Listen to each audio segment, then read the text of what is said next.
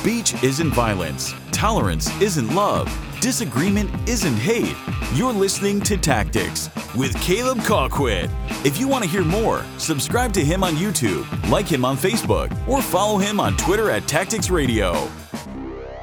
I am really appreciative that I was able to be back, and I would also like to thank my dad in case he happens to uh, pick this up later for filling in for me last week. I actually watched the recording, and he did a really good job and uh, also covered a lot of material very quickly, which, as you know, is something that I struggle with. But uh, having had my dad as the teacher last week, you probably noticed a lot of similarities between the two of us. That's because he's the one that trained me. So if you did notice that, that was largely uh, the result of him being the one that actually taught me how to do a lot of this. Um, I've been in his Bible classes basically as long as I can remember. So uh, a lot of the stylistic choices that he and I both make come from the same school of thought. So we're going to go ahead and get into Hebrews this evening. And uh, would like to go ahead and apologize in advance if I sniffle a little bit. Uh, the pollen has gotten all of us, but I think it's hit me especially hard the past few days. But hopefully, it won't be too big a deal. All right, so we're going to go ahead and jump directly into the text this evening. So we're going to be covering Hebrews 3, and uh, we'll go ahead and just start reading here. So we'll go ahead and read the first four verses. Therefore, holy brothers and sisters, partakers of a heavenly calling, consider the apostle and high priest of our confession, Jesus. He was faithful to him who appointed him, as Moses also was in all his house for he has been counted worthy of the more glory than Moses. But just so much as the builder of the house has more honor than the house, for every house is built by someone, but the builder of all things is God. So, right off the bat, we can see from this verse that every single word has significance. So, we're going to look into some of the significance of those words. First of all, what is Jesus called in this passage? High priest, that's one. There's another one. Apostle, good. So there are two titles that are given to Jesus in this passage high priest and apostle. Now, the more challenging question why?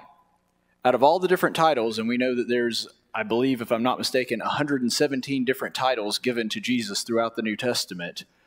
Why did the Hebrew author choose these two at this particular time? Right, and that's a point that he's going to make a little bit later in this book. We don't want to get ahead of ourselves, but that's an excellent point to bring up is that this is going to be a continuing theme throughout the book of Hebrews is the idea that Jesus is the high priest. You may recall in the last couple of verses of the last chapter this idea was introduced of Jesus being the high priest, the new high priest of the church, that he is our high priest in the same way that Aaron was the high priest of the Israelites. And so that's something that has already been addressed just a couple of verses before. So, absolutely, that's an excellent explanation of that, that uh, this is going to be an idea that the Hebrew author is introducing. And he's going to kind of flesh it out a little bit here, but he's really going to flesh it out later. And so he's kind of introducing that idea. Anything else? Excellent points there. One thing that you've pointed out is there is a commonality in both of these titles. And that commonality is there's an extreme level of exclusivity. The priesthood is an exclusive title, and that's actually something that Brother, Brother Bob just spoke to is that there's an exclusivity of the high priest, that there is, uh, it, it's a high office, it's a high ideal. An apostle is the same way. So both of these things are exclusive, they are terms that the Christians reading the Hebrew letter would have been extremely familiar with. And that fits into the theme of Hebrews pretty well, doesn't it? Because the whole idea behind Hebrews is that Jesus is supreme. Jesus is greater than the law. Jesus is greater than the Old Testament. And so, if that's the case, it would make sense to use names that are kind of lofty, use titles that exemplify exactly what the Hebrew author is trying to communicate, which is Jesus is the ultimate. He is the supreme. He is over all. And so using these titles and titles of this caliber would give that kind of idea. So uh, one thing that kind of fleshes out one of the points that you made earlier with apostle and, and its rarity is that apostle means in the Greek uh, apostolos, which is what it's derived from, one who is sent. And so it had come to, at this point in history, mean something very specific in the church because, of course, the apostles are a very small number of people. Uh, I believe there's only 16 people in the, the New Testament that are mentioned as apostles, so not a whole lot of uh, New Testament characters are noted as apostles. But what apostle means is one who is sent, and at this point in history, it had a sort of sister word in Hebrews. This was sort of the commonly accepted translation of the Hebrew word shaliach. And what that means is sent with authority. And so you can kind of marry these two meanings in Greek and Hebrew. And of course, a largely Hebrew audience would have been familiar with this being sort of the companion word, the properly translated word from Hebrew. And there are some people that even speculate Hebrews was originally written in Hebrew. I happen to not be one of them. But there are some scholars that believe it may have even originally been written in Hebrew, and so it would have used the word shaliach and then been translated into apostolos later. But regardless of, of your stance on that particular aspect of the scripture here, it's trying to convey the idea that Jesus is not only one that is sent, but he is one who is sent with authority. And so the idea that honestly we even kind of see a little bit in our modern day with people who are critical of Jesus. Well, you know, this Jesus guy, he had some really interesting ideas and he was a really good man and he was a wise teacher. You don't apply the term apostolos to somebody that was that. Because this means this isn't just a good guy, this isn't just somebody who is knowledgeable of the law. This is a person that was sent with an extremely specific mission directly from God with authority. That's what he's conveying when he's saying this to his audience. So let's look at another aspect of this passage of Scripture. Why bring up Moses at this point? What is the purpose of introducing Moses into the conversation at this point in his arguments about Jesus? Right, if you were making a Mount Rushmore of Old Testament characters, I mean, you probably have on there Abraham, Joseph, Moses, and then maybe one of the later prophets like Samuel, Elijah, somebody like that. But even though those would be considered great apostles or uh, great apostles, great prophets and people with authority, Moses is always held in the highest regard in terms of authority specifically. Because even though they held, for example, Abraham in very high regard, Abraham didn't receive a law. Abraham was a good person and a faithful person, but he's not a lawgiver. Likewise, all of the people that came after Moses, the prophets, the judges, so on and so forth, they may have very well been righteous people, and the Bible does sometimes portray them as such. However, they are all looking back to Moses. How does, for example, the kings, when we're looking through the books of history, Samuel, Kings, Chronicles, how does the Bible gauge how good a king was? By how well he kept the law. And so, even the great Bible figures that come after Moses are all derivative of did I keep the law of Moses? Did I not keep the law of Moses? That's how everyone is judged in the Old Testament after the Mosaic period. And so, because of that, exactly what you're saying here is the reason that he would have brought up Moses here, at least one of the reasons, is that there is nobody that the Jews would have held in higher esteem or authority than Moses when looking to who is the person that tells us what to do and how to live in terms of being in a right relationship with God. If there's any Old Testament character that personifies that, it's definitely Moses. That's the person that they would have looked to to see how do I live the way that God wants me to live. And so he's about to introduce this idea of you like Moses, you hold him in high esteem, good. Jesus is better than Moses, and we'll get into that in just a second. Uh, what does he mean here by his analogy of the builder being more worthy of honor than the house? Okay, now that's something we've already addressed, so I think that's certainly what he's drawing on is we've already seen the Hebrew writer talking about this idea of Jesus being involved in the creation. He is the one who creates the world, he creates nature, he creates mankind. And so there is some kind of call back to Jesus being an active part, in fact, the active part of creation, him being the agent by which that is taking place. So I certainly think that's an aspect of it for sure. Any other thoughts on that?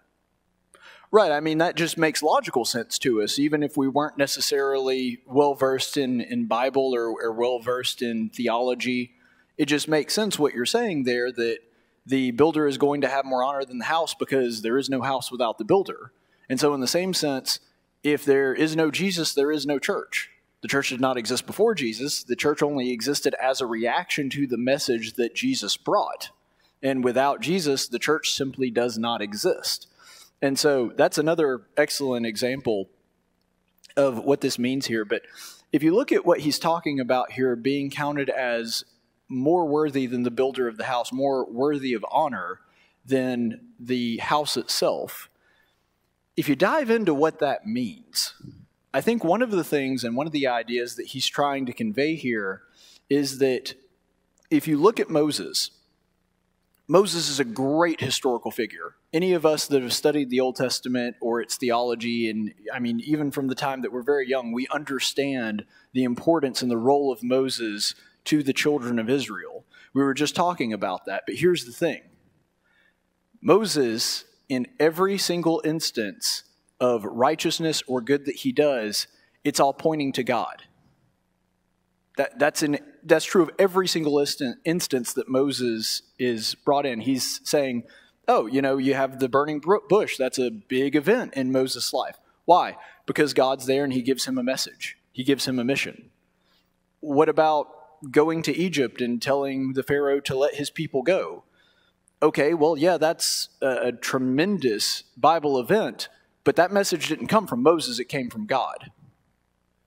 And later on, when he brings down the Ten Commandments, he has rescued Israel from the clutches of Pharaoh and slavery.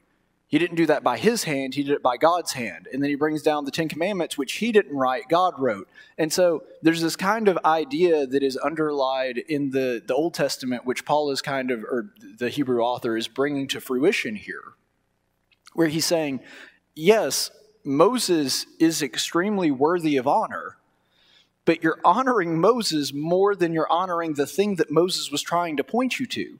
Moses is just the house.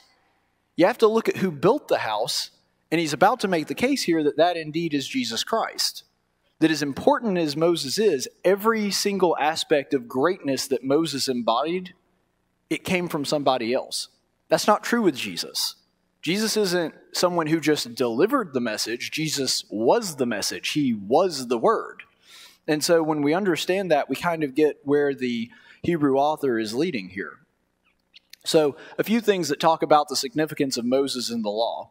And uh, it may be worthy of note here just to remember that even though I wouldn't say that they're completely interchangeable, whenever somebody says Moses, that can almost be used as a synonym for the law. The law is Moses, Moses is the law. That's very common in New Testament vernacular. I wouldn't say that it's true in every single instance, but usually, especially when we're seeing dialogues between people, usually what's going on there is when they say Moses, they mean the law, and when they say the law, they can mean Moses. And so they could almost be used interchangeably.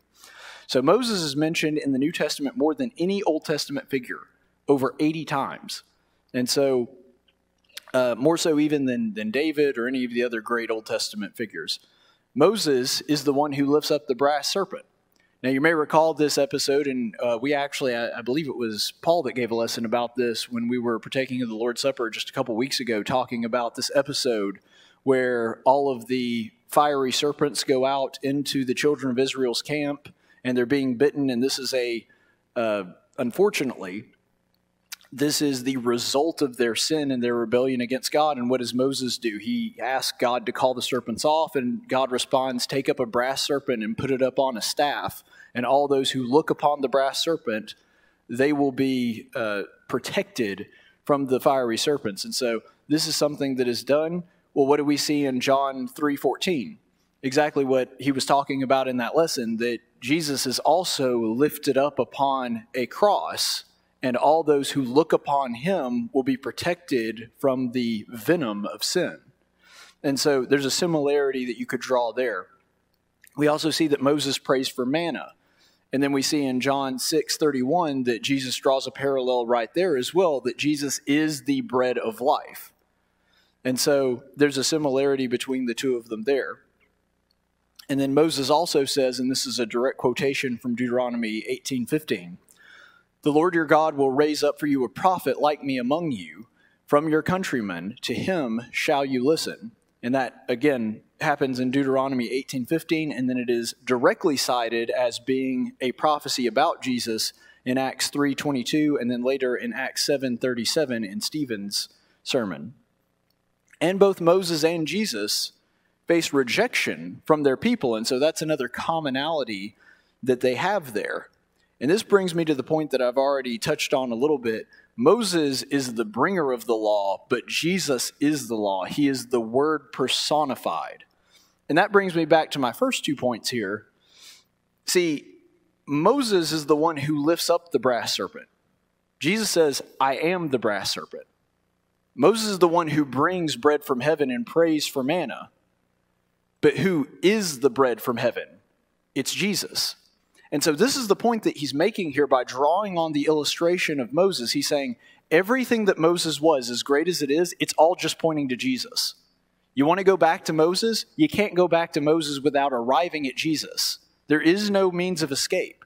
If you love Moses, you will love Jesus because Jesus is the thing that Moses was always pointing to. And that's the purpose of him quoting this passage of Scripture directly uh, that we see from Deuteronomy 15, uh, 18 15, that God is going to raise up a prophet. Well, that prophet was Jesus. That's who he was talking about. And so everything that Moses did, his life's work, his bringing of the law, it was all building up to Jesus coming and being with mankind in the flesh.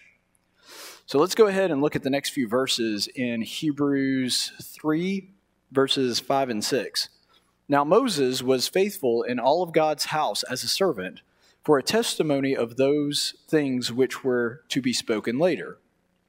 But Christ was faithful as a son over his house, whose house we are, if we hold firmly to our confidence and the boast of our hope. So we first saw him making this analogy of the house not being as worthy of honor as the person who actually built the house.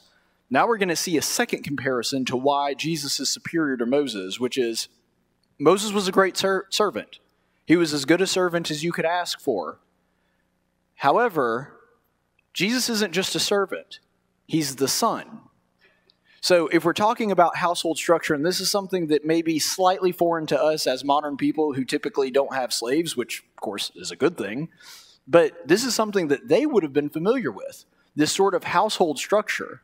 You know, there were servants that were so trusted by their masters and so beloved by them that they were treated as family. But no matter how well they were treated, how much they were respected, how well they were thought of by both their masters and the community, it's still not the same as being a son. It's still not the same as being the heir to that. If the father of a family, the patriarch, dies, does the slave take over? No, the son takes over. And that's the point. Jesus is vested with greater authority than the servant ever was. And so this is what he's trying to point out here. And then we're going to see him quote uh, some scripture here because we see right here he's talking about him being a faithful son over the house. So let's go ahead and look at Numbers chapter 12, verses 6 through 8. And uh, by the way, just to give you a little bit of background on this story, this is the story you may remember where Moses is having a little bit of a tiff with Aaron and Miriam. They have a problem with him marrying a, a darker skinned woman, and this causes a little bit of a family squabble. And then Aaron and Miriam are very upset with him. And so this is God's response to Aaron and Miriam. So in Numbers 12, 6 through 8, he said, This is God speaking. Now hear my words. If there is a prophet among you, I, the Lord, will make myself known to him in a vision. I will speak with him in a dream. It is not this way for my servant Moses. He is faithful in all my household. With him I speak mouth to mouth, that is, openly, and not using mysterious language. And he beholds the form of the Lord. So why are you not afraid to speak against my servant Moses? Now, this is pretty fascinating because you'll notice that in a sort of subtle way, the Hebrew writer is referencing this passage. Because he says he's a servant over all the household. He is a faithful servant. That's what Moses is. And he's drawing directly from this passage in Numbers where the Lord ascribes to Moses his faithfulness. And this happens at a time, interestingly enough, where God is speaking to Aaron and Miriam. Do you see the level of intimacy that is being described by God here? Moses isn't somebody that I just send visions to occasionally, or uh, he's somebody that I make known to him when he's dreaming, that kind of thing. No, I speak to Moses mouth to mouth. That was the kind of relationship God had with Moses. And yet, the relationship that God has with the Son is even greater than that. Because as great as Moses was, did Moses ever claim to be one with God? Did Moses ever claim to, whenever Moses spoke, it was the same as God speaking the way Jesus does? No, he never does that. He never claims that he is of the Father and that he came from heaven. None of that is true of Moses. And so the thing that the Hebrew author is calling upon here by referencing this verse is he's calling to their attention that even with that level of intimacy that Moses had with God, it's nowhere close to the intimacy that God has with Jesus Christ. And it's also interesting, I think, that Moses is like his siblings and yet unlike his siblings. Is it true that Miriam and Aaron sometimes prophesied for God? Yes, that is absolutely true. And it's also true that Aaron, you remember early on in Moses' ministry, was basically the spokesperson for Moses because Moses didn't have a lot of confidence in his speaking ability. And so, because of that, you remember that the actual words that are used in the scripture there is, I will make Aaron like a prophet and you his God. And so, God elevates Moses and says, You're going to be the person that I give the words to say to, and then you're going to speak them to, to Aaron, and Aaron is going to be like a prophet for you. And so there's a similarity between Moses and Aaron, but it's not the same. And that's what God is pointing out in this passage. And in the same way, the Hebrew author later is saying, yes, there are similarities between Jesus and Moses. Jesus is like, you know, other prophets that have come before him, but he's also very different. There is a level of intimacy between him and God that does not exist between the others. And that's the kind of idea that he is calling upon here. So let's look at Numbers 20, verses 9 through 12. So Moses took the staff from before the Lord, just as he commanded him. And Moses and Aaron summoned the assembly in front of the rock. And he said to them, Listen now, you rebels. Shall we bring water for you out of this rock? Then Moses raised his hand and struck the rock twice with his staff, and water came out abundantly, and the congregation and their livestock drank. But the Lord said to Moses and Aaron, Since you did not trust in me to treat me as holy in the sight of Israel, for that reason you will not bring this assembly into the land which I have given to them. So we're all familiar with this story. This is the reason that Moses is not permitted to lead the Israelites into the promised land because he disobeys God. So I think that the key point that I'd like to bring out here is what does God mean in this passage by saying that Moses did not treat him as holy? Exactly. And so, this is the contrast that he's trying to draw here that I, I, just sort of briefly mentioned. And for those of you who may not have, have heard Doug or those listening online, what he was saying is the reason that this is not treating God as holy is because he put himself on equal footing with God. He says, Are we going to bring water? And so, what's going on here is that to be holy means to be sanctified, set apart. There is an otherness to God that is different from us. And Moses didn't recognize that here. He treated God as an equal. So even though there is a great deal of intimacy between Moses and God, and he, God speaks to that sometimes in Scripture, that's not the same as him being the same as God. In fact, the sin that Moses is most known for, the biggest mistake that we have recorded of him in Scripture is putting himself on God's level. Now, what happens when Jesus puts himself on God's level? He's glorified, he's not punished. And the reason for that is because that is Jesus' rightful place. Moses exceeded his office as a prophet. He went too far. Jesus cannot possibly go too far because he is everything that God is. And that is the point that the Hebrew author is making by bringing this idea up. So let's go ahead and read the next few verses of Hebrews 3. We'll look at verses 7 through 11. Therefore, just as the Holy Spirit says, Today, if you hear his voice, do not harden your hearts as when they provoked me, as on the day of trial in the wilderness, where your fathers put me to the test and saw my works for forty years. Therefore, I was angry with this generation and said, They always go astray in their hearts, and they did not know my ways. As I swore in my anger, they certainly shall not enter my rest. So, for those of you who don't know, you can see there that this is a quotation. This is a partial quotation of Psalm 95. And as I have mentioned earlier in some of my previous lessons, that when you are talking about a psalm, whenever the Hebrew writer is referencing a psalm, he's not just referencing the lines that he writes, he's also referencing the entirety of the psalm. And so this isn't a very long one, it's pretty quick. So we'll go ahead and read Psalm 95. Come, let us sing for joy to the Lord. Let us shout joyfully to the rock of our salvation. Let us come before his presence with a song of thanksgiving. Let's shout joyfully to him in song with instruments. For the Lord is a great God and a great King above all gods, in whose hands are the depths of the earth, and the peaks of the mountains are also his. The sea is his, for it was he who made it, and his hands formed the dry land. Come, let us worship and bow down.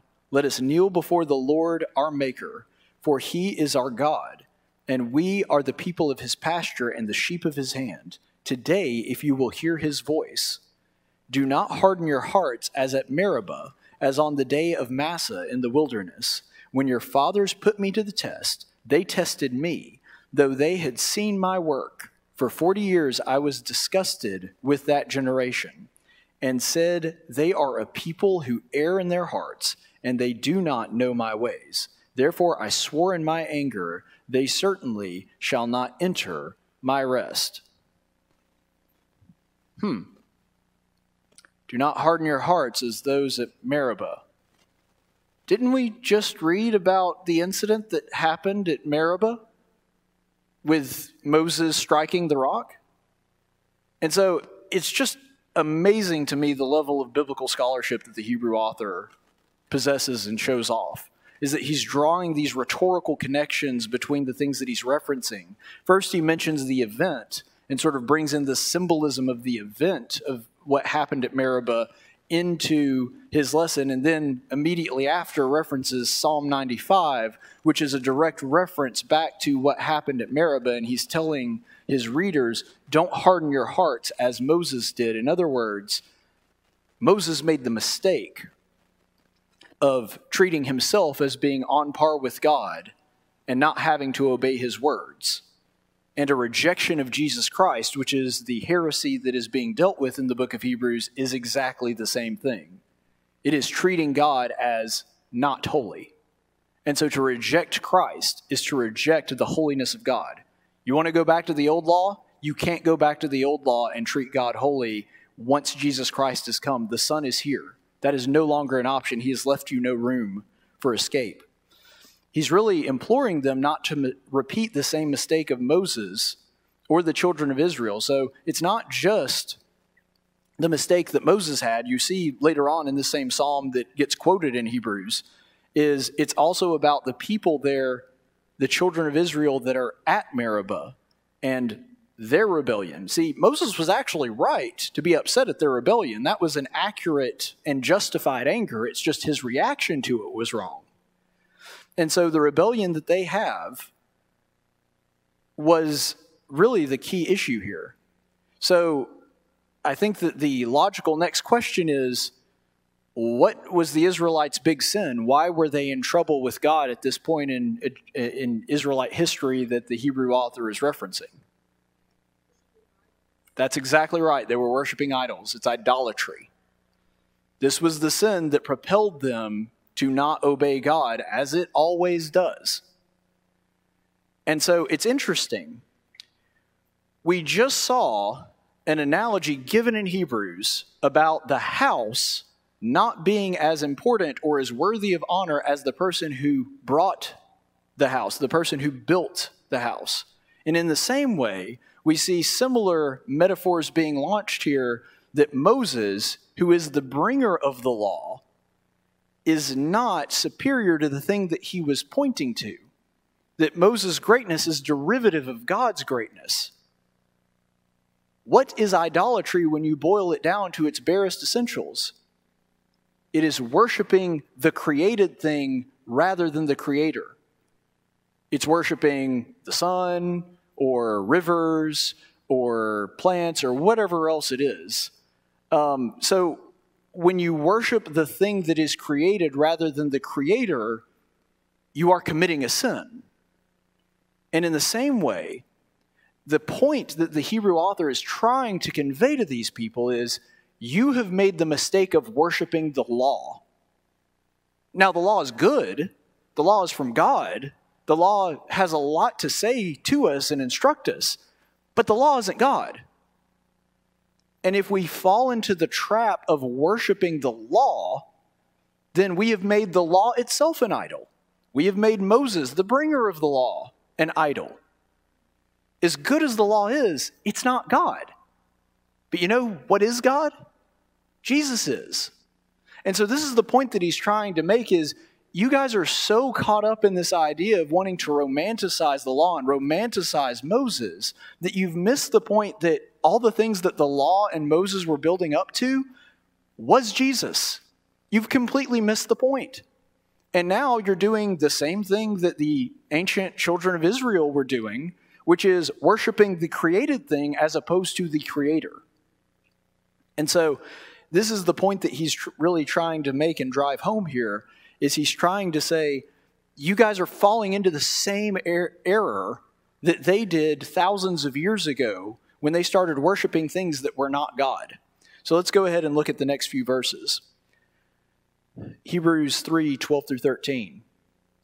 Take care, brothers and sisters, that there will not be any one of you an evil, unbelieving heart that falls away from the living God, but encourage one another every day, as long as it will still be called today, so that none of you will be hardened by the deceitfulness of sin.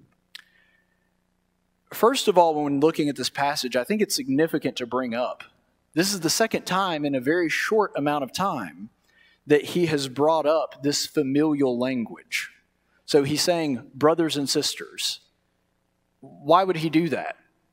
I think it's pretty obvious what he's getting at here. He's trying to, just like when maybe you're trying to convince a family member to either do a favor for you or trying to steer them away from something you feel is destructive, you say, Look, brother, look, sister, you know, you're, you're prefacing it that way because you're trying to convey that this is an important thing and also that you're coming at it from a place of affection. And so, again, I know that technically we don't know that Paul was the author, but this is a very Pauline thing to do, and we see this in his other letters. So I think this may be an indication that it was Paul that, that Paul constantly sort of does this back and forth where even when he's just excoriating somebody on a sin or a heresy that they need to get out of, he'll couch it in familial language and amicable language. And this is done to make the argument more palatable. But this concept that he's talking about here, where he says to encourage one another and build one another up while it is still called today, it reminds me very much of a C.S. Lewis quote uh, that I had uh, read at one point where it says that uh, there are so many people that make the mistake of wanting God to transform them tomorrow. That, okay, God, I really want you to help me get rid of this sin in my life, but, you know, at some later point. And Paul is saying, don't wait around, don't put this on the back burner. You need to encourage one another now to prevent sin from taking effect, to prevent sin from sort of ensconcing itself into your heart and causing problems for you later. And so that's why he's talking about the deceitfulness of sin, which many times convinces us that we can put off this transformation, this getting sin out of our life until a later date. And, and the sin, of course, that he's talking about right now is a rejection of Christ. And so he's saying, encourage one another that you do not fall into that problem. So let's go ahead and read verses 14 through 17. Yes, sir. Now, I think that that's actually an excellent point because God would have been totally justified and righteous in saying, here's the new law, y'all deal with it. But he didn't do that. He actually gives us a book to help with that transition and make it easier for us. And I think that that's a, a great point to bring up. Um, so let's go ahead and read the next few verses as we wind down here tonight. For we have become partakers of Christ if we keep the beginning of our commitment firm until the end. While it is said, Today, if you hear his voice, do not harden your hearts as when they provoked me. For who provoked him when they had heard him. Indeed, did not all those who came out of Egypt led by Moses, and with whom was he angry for forty years? Was it not those who sinned, whose dead bodies fell in the wilderness? Now, nobody can read this in my mind and think that a fall from grace is completely impossible. I, I, it just does not register with me how anyone can read this passage of scripture and go, "Oh yeah, once saved, always saved." Just totally. I'm sorry, I don't see how anyone can read that and get that out of that verse. Uh, he's addressing people who have already been saved, who are Christians, and he's saying, I'm encouraging you to stay away from sin, and like we saw in the last verse, the deceitfulness of sin, um, because I, you have become partakers in Christ, and the way that you preserve that promise is to the end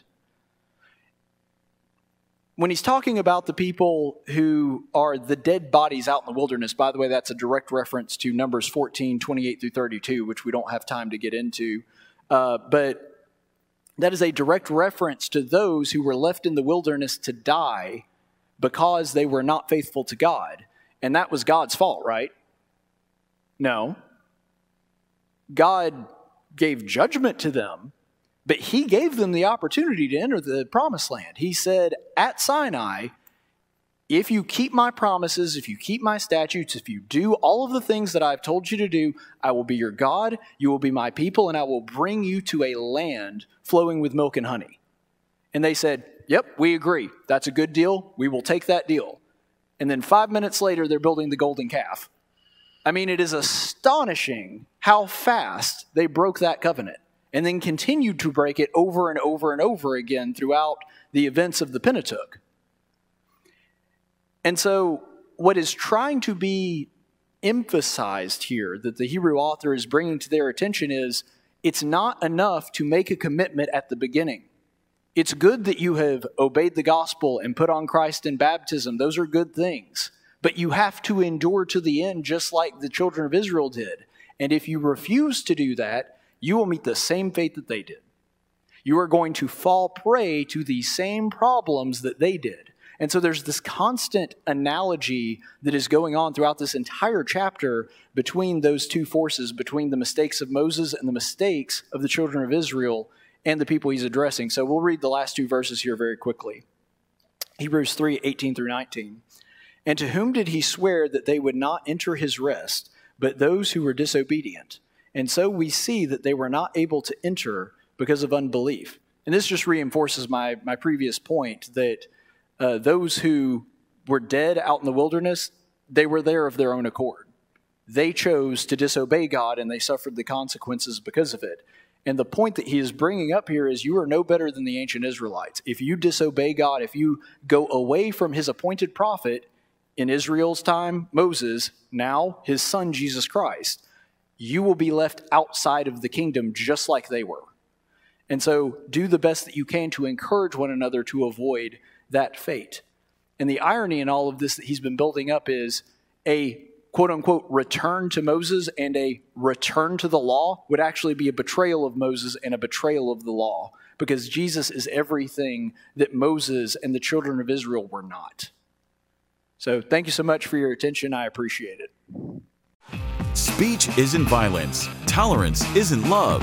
Disagreement isn't hate. You're listening to Tactics with Caleb Colquitt. If you want to hear more, subscribe to him on YouTube, like him on Facebook, or follow him on Twitter at Tactics Radio.